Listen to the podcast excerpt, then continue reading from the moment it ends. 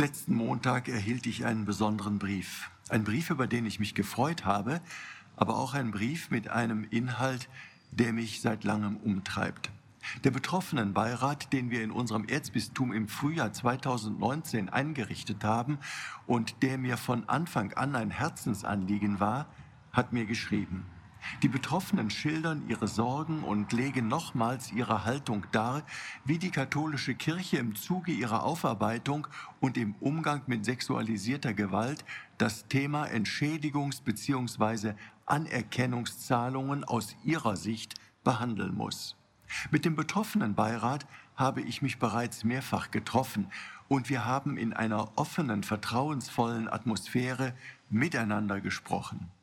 Ich bin dankbar für diese Sichtweise, die uns hilft, das Thema sexualisierte Gewalt mit allen uns zur Verfügung stehenden Mitteln zu bekämpfen. Ich verstehe gut die Forderungen, die sich auch in den Stellungnahmen des betroffenen Beirats gerade jetzt im Sommer nachlesen lassen. Denn es geht um wenigstens ein Mindestmaß an Gerechtigkeit. Deshalb müssen wir jetzt schnell eine gemeinsame Lösung für die katholische Kirche in Deutschland finden. Dafür werde ich mich mit Nachdruck auf der Ebene der Deutschen Bischofskonferenz einsetzen. Zu dem Thema gibt es viele Meinungen, die im Vorfeld diskutiert wurden. Auch ich wurde gefragt, wie ich dazu stehe. Um mir eine Meinung zu bilden, ist mir die Sichtweise des betroffenen Beirates wichtig, denn es geht um ihr Leid und wir müssen zuhören. Denn wie ich schon im November 2018 gesagt habe, möchte ich den Betroffenen eine feste Stimme geben und einen Austausch auf Augenhöhe. In der nächsten Woche treffen wir deutschen Bischöfe uns in Fulda.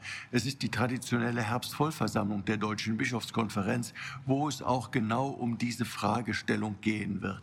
Darum habe ich den Sprecher des Beirats persönlich angerufen und habe mit ihm über den Brief gesprochen.